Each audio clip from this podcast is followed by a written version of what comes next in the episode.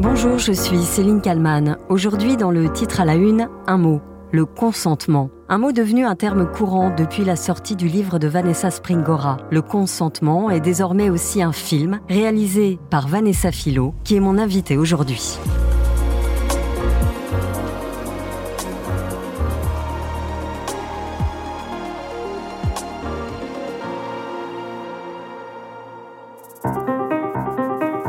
Vanessa Springora et Vanessa Philo, la rencontre de deux femmes qui ont travaillé main dans la main pour retranscrire sur grand écran ce qu'a vécu la première à l'âge de 14 ans.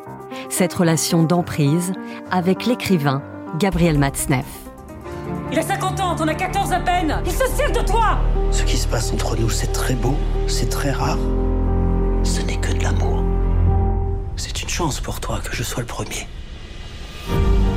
C'est un pédophile, tout le monde le sait. C'est n'importe quoi, ce que tu dis, j'ai plus 8 ans, je suis plus une gosse? Qu'est-ce qui t'a pris de te maquiller? Tu veux avoir l'air d'une dame, c'est ça? Tu es mon dernier amour.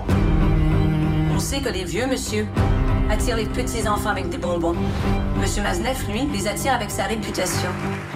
Ce mercredi 11 octobre sort donc au cinéma Le Consentement, adaptation du livre de Vanessa Springora publié le 2 janvier 2020. Le livre s'impose alors comme un événement pour plusieurs raisons. François Bunel parle d'un livre majeur dans l'émission La Grande Librairie sur France 5.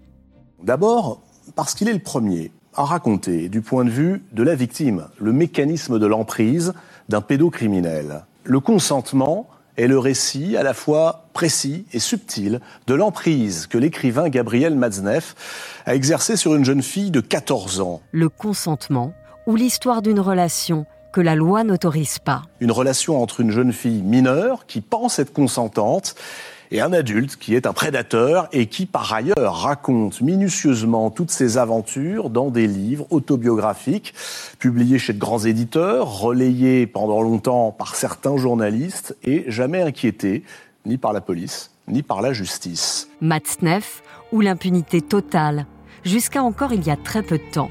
Je suis restée sidérée à l'écoute de l'archive qui va suivre. Nous sommes sur France Culture. Je vous donnerai la date une fois que vous aurez entendu cet extrait. Olivier Germain Thomas, écrivain et producteur de radio, interroge pendant une heure Gabriel Matzneff. Il ironise d'ailleurs au début de son émission sur le fait que nous sommes, dit-il, un jour sacré, le 8 mars, la journée de la femme. Ce sont ses termes. Et puis, au bout de près de 50 minutes d'entretien, Olivier Germain Thomas lâche ceci. Alors, je vais me permettre de donner un conseil à toutes ces demoiselles qui nous écoutent, qui vous écoutent. Mesdemoiselles, faites souffrir Gabrielle Matzneff d'une manière exceptionnelle dans l'intérêt de la littérature. Alors, vous pensez que nous sommes en quelle année? 1970 1980 90 Eh bien non. Nous sommes en 2009. Oui, 2009. C'était hier. Alors a-t-on vraiment changé d'époque? Permettez-moi malheureusement d'en douter. Nous sommes ici en 1975, à la télévision. Le thème de l'émission Apostrophe, présenté par Bernard Pivot, est celui-ci. Les enfants sont doués, mais pour faire quoi? Écoutez ce que déclare Gabriel Matzneff. Je crois que rien ne peut arriver de plus beau et de plus fécond à un adolescent ou une adolescente de vivre un amour une véritable amour. Avec qui? Soit avec quelqu'un de son âge, fort bien, avec un enfant, un adolescent de son âge, mais aussi peut-être avec un adulte euh, qui l'aide à se découvrir soi-même, à découvrir la beauté du monde créé, la beauté des choses. Et euh, vraiment, il y a là, une, je crois, une, beauté et une, une richesse absolue. Face à Bernard Pivot, donc, l'écrivain déroule son discours pédophile, adoubé par l'un des invités. Au fond, euh, je crois avoir saisi que euh, cet amour des moines de Césaire équivaut à euh, retrouver une manière de paradis terrestre, précisément dans la, dans, la fraîcheur des, des, visages, dans la fraîcheur des peaux, etc. Est-ce que vous avez été choqué par le livre de Gabriel Ah, moi oui. Ah, personnellement, moi, je, je, l'ai trouvé très net, très courageux et très riche aussi, quoique très concis. Il m'a déculpabilisé aussi. je me suis senti rassuré, rasséréné. Vous m'avez déculpabilisé dit cet homme qui se prénomme Daniel Thibon, lui aussi écrivain. À ce moment-là, une femme présente sur le plateau tente de se faire entendre. Elle s'appelle Jeanne Delay. Elle est enseignante dans un lycée parisien. En général, il est rare d'ailleurs euh, qu'ils aient des liaisons avec des adultes, euh, qui euh, des enfants qui ne soient pas de leur âge, parce que les adultes leur paraissent bien vieux. Hein. Bon, mais ça, ça mis à part, j'estime qu'il y a là un attentat à la dignité de l'enfant, parce que l'enfant vient vers vous pour que vous lui donniez un amour qui est un amour désintéressé, non pas pour votre plaisir personnel. Quelques instants plus tard, Gabriel Matzneff se justifie encore et encore. Là où il y a de l'amour, il y a de la beauté. Parce que là où il y a de l'amour, il y a un appel vers l'éternité. Enfin, euh, c'est difficile de dire ça comme ça. Moi, je suis un écrivain, je ne sais pas parler. Non. mais je vais vous citer là une phrase, euh, voilà, je crois qu'il résume bien votre livre. Je ne suis pas un pédagogue, pourtant je sais que les jeunes êtres avec qui j'ai eu une liaison un peu suivie en sont sortis plus heureux, plus libres, plus réalisés au sens que l'Inde donne à ce mot. Aimer un gosse n'a de sens que si cet amour l'aide à s'épanouir, à s'accomplir, à devenir pleinement soi-même, à faire voler en éclats les barreaux de la cage familiale, à repousser d'une main légère les faux devoirs auxquels la société prétend l'assujettir. Un autre invité, le scientifique Rémi Chauvin, dénonce le livre et les propos de Matzneff. Je ne voulais pas parler du livre de Gabriel Matzneff parce qu'il m'a gêné. Euh, lorsqu'il a dragué des, petits garçons et que ça ne leur a fait aucun mal, mais au contraire du bien. Et si je vous demandais comment vous le savez, c'est purement subjectif. Vous êtes en même temps le sujet et l'objet, vous n'en savez rien du tout. Dans le contexte de notre société, qui est ce qu'elle est, de toute façon, elle a des règles, il n'y a jamais eu aucune société sans règles. Vous l'avez peut-être traumatisé pour la vie, vous l'avez peut-être euh, plusieurs années plus tard mis par exemple dans la possibilité d'avoir des rapports normaux avec une femme. En 1988, Gabriel Matzneff est invité de Thierry Ardisson dans l'émission Bain de minuit. Tout le monde aime les petits garçons, mais euh, dans la mesure, euh, et des petits garçons qui sont mignons comme des filles, mm. donc on peut être sensible à leur charme. Mais cela dit, quand même, l'essentiel de ma vie euh, sentimentale, c'est quand même des jeunes filles qui m'ont toujours occupé. Mm. Ah, tu dis justement que tu es pédophile, mais pas homosexuel. Absolument pas, non, ça oui. sûr. Ce que tu aimes chez les petits garçons, c'est leur féminité. Oui, c'est leur vénusté, comme on. Leur vénusté Quand est-ce qu'on disait ça 17e siècle. Mais je le dis encore. C'est beau, ça. La vénusté, la fraîcheur, l'incarnat des joues, la, le côté imberbe, le côté, je sais pas, 13-14 ans, un petit garçon vu de loin, surtout dans une atmosphère un peu comme le brouillard, un petit peu comme au bain douche, on dirait une petite fille. Mmh. Puis, Thierry Ardisson lui demande où il rencontre ses enfants. On rencontre les gens partout, dans l'autobus, dans, le jardin de Luxembourg, euh, partout, au cinéma, partout. Ouais. Ça dure combien les aventures en général? En général, les aventures sont perturbées par les autres, c'est-à-dire les, parents, la brigade des mineurs, la société, les gens, les honnêtes gens. Mm. Mais s'il n'y avait que les êtres qui s'aiment au monde, ça serait merveilleux. Et puis vient cette question qui résonne tellement avec l'histoire de Vanessa Springora. Thierry Ardisson demande à Gabriel Matzneff comment ça se passe avec les familles. Écoutez la réponse. Les mères intelligentes sont flattées, mmh. les autres me maudissent. D'autres sont jalouses. Les mères sont jalouses, oui, certaines aussi, ne sont pas contentes. Mmh. Une mère, en général, supporte mal de voir sa fille entrer dans la vie amoureuse. Mmh. Euh, parce qu'elle a l'impression que c'est un coup d'épaule euh, que l'autre lui donne en disant maintenant, la vieille, écarte-toi, c'est à moi de vivre. Deux ans plus tard, nous sommes en 1990. Gabriel Matzneff est pour la énième fois invité par Bernard Pivot dans l'émission Apostrophe. Mais cette fois, l'écrivain au comportement et propos pédophiles va se faire bousculer par la romancière canadienne Denise Bombardier.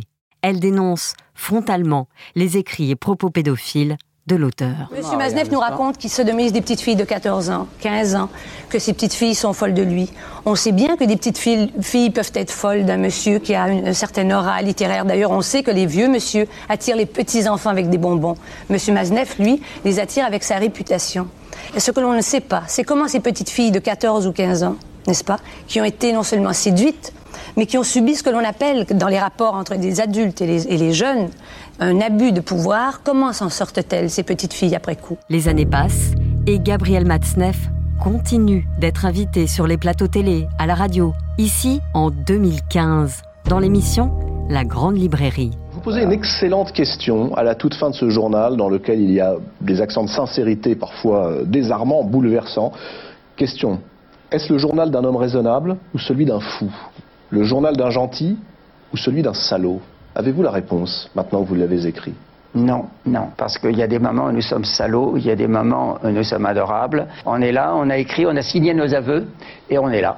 Eh bien, On nous avoue. allons les lire, ces aveux, et les lire attentivement, les lire pour ce qu'ils sont, c'est-à-dire de la littérature. Ainsi conclut François Bunel.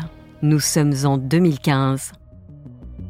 Vanessa Springora, elle, a écrit ceci cinq ans plus tard dans son livre Le consentement. Depuis tant d'années, je tourne en rond dans ma cage. Mes rêves sont peuplés de meurtres et de vengeance. Jusqu'au jour où la solution se présente enfin, là, sous mes yeux, comme une évidence. Prendre le chasseur à son propre piège, l'enfermer dans un livre. Bonjour Vanessa Philo. Bonjour. Vous êtes la réalisatrice euh, du film Le Consentement qui sort partout en salle euh, ce 11 octobre, adaptation du livre de Vanessa Springora. C'était essentiel euh, pour vous de porter ce livre euh, à l'écran. C'est une histoire euh, de mots désormais en images. On voit un homme de 50 ans euh, déshabiller une fille de 14 ans. Est-ce que ces scènes, qui sont très dérangeantes, étaient nécessaires pour que l'on comprenne? Elles étaient absolument nécessaires. Évidemment, on ne pouvait pas raconter cette histoire euh, à l'écran et au cinéma sans traiter la prédation sexuelle, qui fait partie de cette histoire terrible du récit de Vanessa Springora. Donc évidemment, il y avait la question de comment représenter le sexe, la sexualité au cinéma et toutes ces scènes à caractère intime.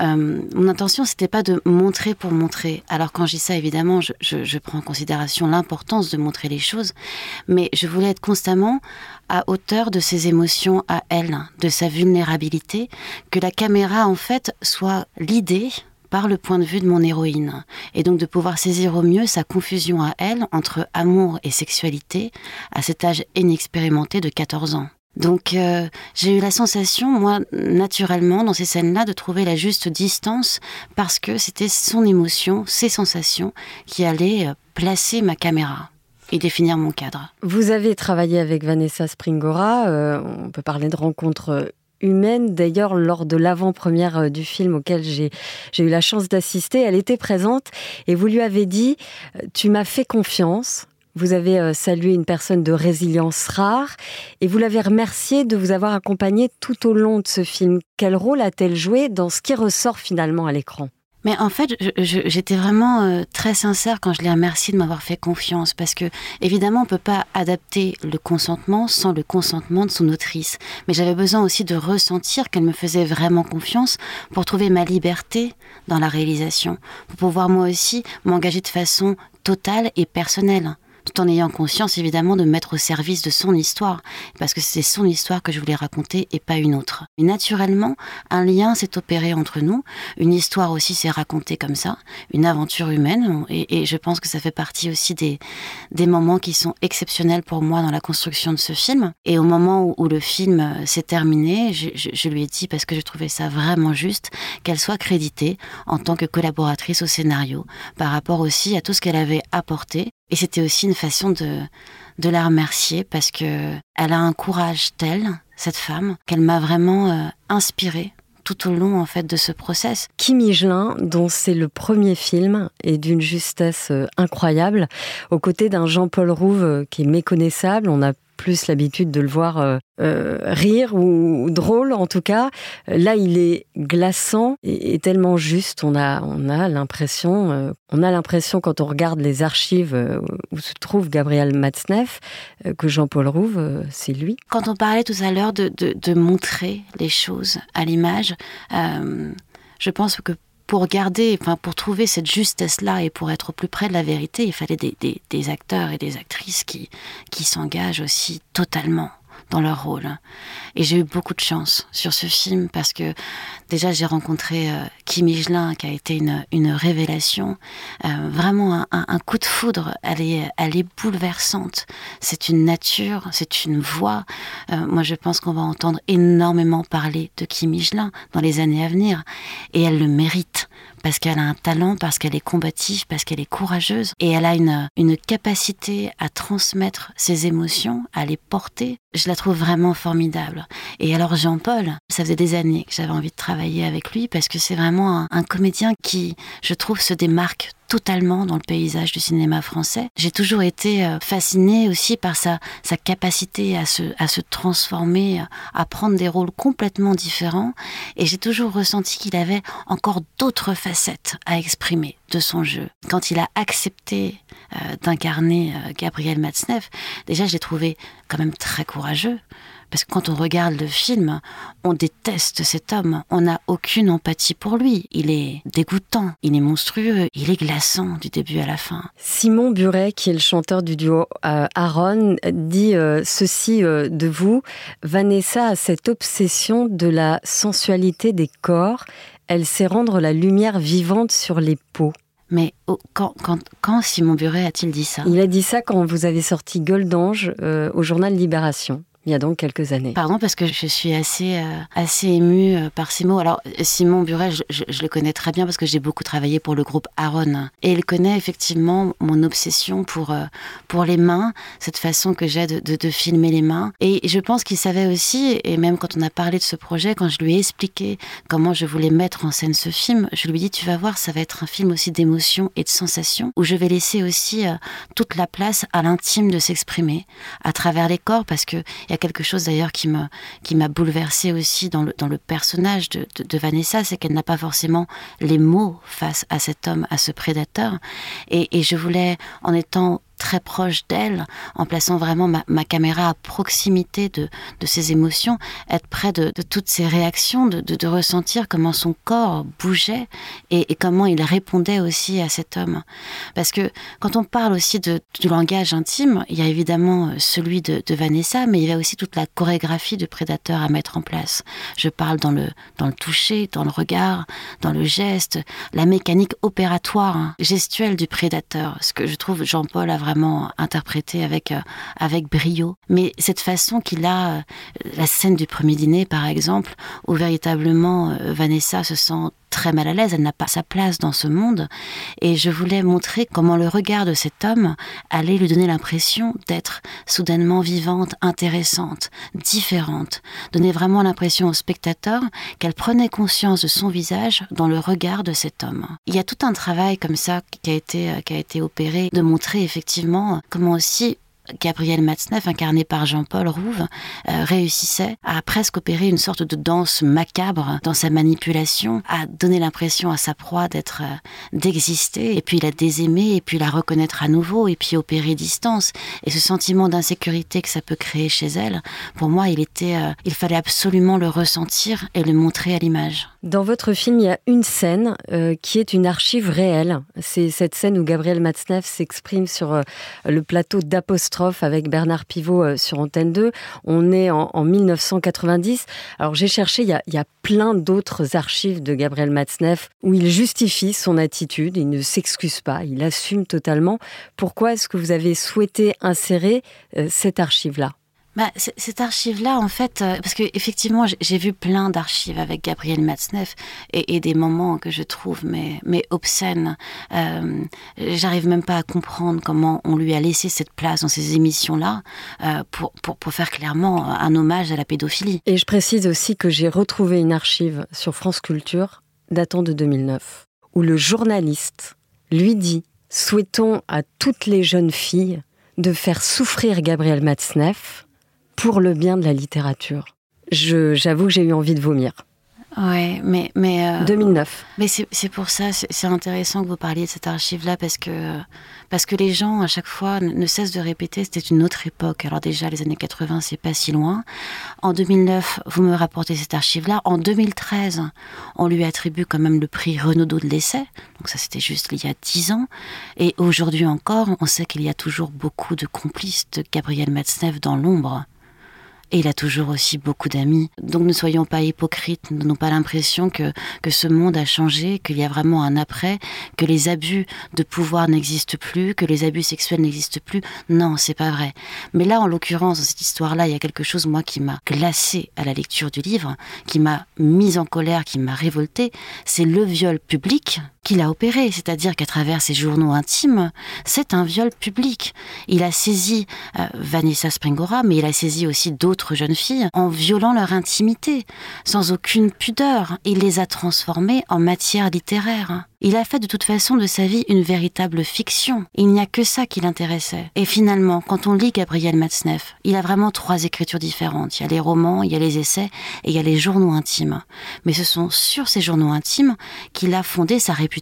Cette réputation scandaleuse, c'est pour ça principalement qu'on l'invitait. C'était pas un écrivain à grand succès. C'était juste un homme de scandale. Quand on pense à toutes les victimes, parce que justement on l'a invité, parce qu'on l'a laissé normaliser ses actes, qui se sont vus seuls et coupables avec leur souffrance, parce que justement si ça ne choque personne, alors je n'ai aucune raison de souffrir. C'est pour ça que vous avez voulu euh, utiliser cette archive. Oui, pour montrer ça, pour montrer aussi à quel point notre société a finalement aussi possiblement encouragé d'autres prédateurs à agir ainsi, et aussi parce que je voulais rendre hommage à cette femme, Denise Bombardier, parce que c'est la seule qui s'est exprimée, qui a pris la parole sur ce plateau et quand je pense à la réaction du monde, de la culture, après son intervention, elle s'est quand même faite traiter de salope, de mal baisée, par des hommes et par des femmes aussi. Elle avait même peur de retourner en France, de revenir, alors que quand on l'écoute, on se dit, bah oui, évidemment, elle a complètement raison. Et ces gens autour d'elle qui ricanent, et ce mépris qu'elle doit affronter, on a l'impression, là, pour le coup, qu'on était effectivement il y a 300 ans. La secrétaire d'État chargée de l'enfance, Charlotte Cobel, a vu votre film. Est-ce qu'elle vous a dit quelque chose à après la projection Alors je ne l'ai pas encore rencontré, mais je pense que ça va arriver bientôt. Donc je ne peux pas vous en dire plus pour le moment. Et est-ce que vous espérez avec votre film que la prise de conscience sera encore plus forte? Il est certain que quand j'ai lu le livre, j'ai vu tout de suite un film, j'ai vraiment éprouvé un désir de cinéma très fort. Mais il ne s'est jamais éloigné du combat auquel il participait. Il est indissociable. Je souhaite profondément que ce film puisse faire œuvre de prévention. Je ne sais pas comment les, spectateurs vont réagir. On connaît l'impact du livre de Vanessa Springora des victimes d'abus sexuels. Il y en a beaucoup. Il suffit de lire les statistiques pour se rendre compte que la situation, elle est toujours aussi alarmante. Il y a aussi des, des personnes que cela pourrait protéger, puisqu'elles pourraient aussi comprendre à travers l'image la mécanique de l'emprise. Mais je pense qu'il est nécessaire, en tous les cas, d'en parler encore. Et puis, il y a quand même quelque chose qui est certain, c'est que l'emprise, la manipulation, elle touche tout le monde. Je sais pas aujourd'hui qui peut se prétendre invulnérable à une situation d'emprise et de manipulation. Merci d'avoir répondu à mes questions pour le titre à la une et je rappelle que votre film Le consentement sort euh, ce mercredi 11 octobre au cinéma. Merci. Merci à Marie-Aimée pour le montage de cet épisode et merci à vous de l'avoir écouté. Vous pouvez évidemment le commenter sur les plateformes de podcast. Vous pouvez aussi vous abonner au titre à la une pour ne rater aucun numéro. Je vous donne rendez-vous demain pour un nouvel épisode.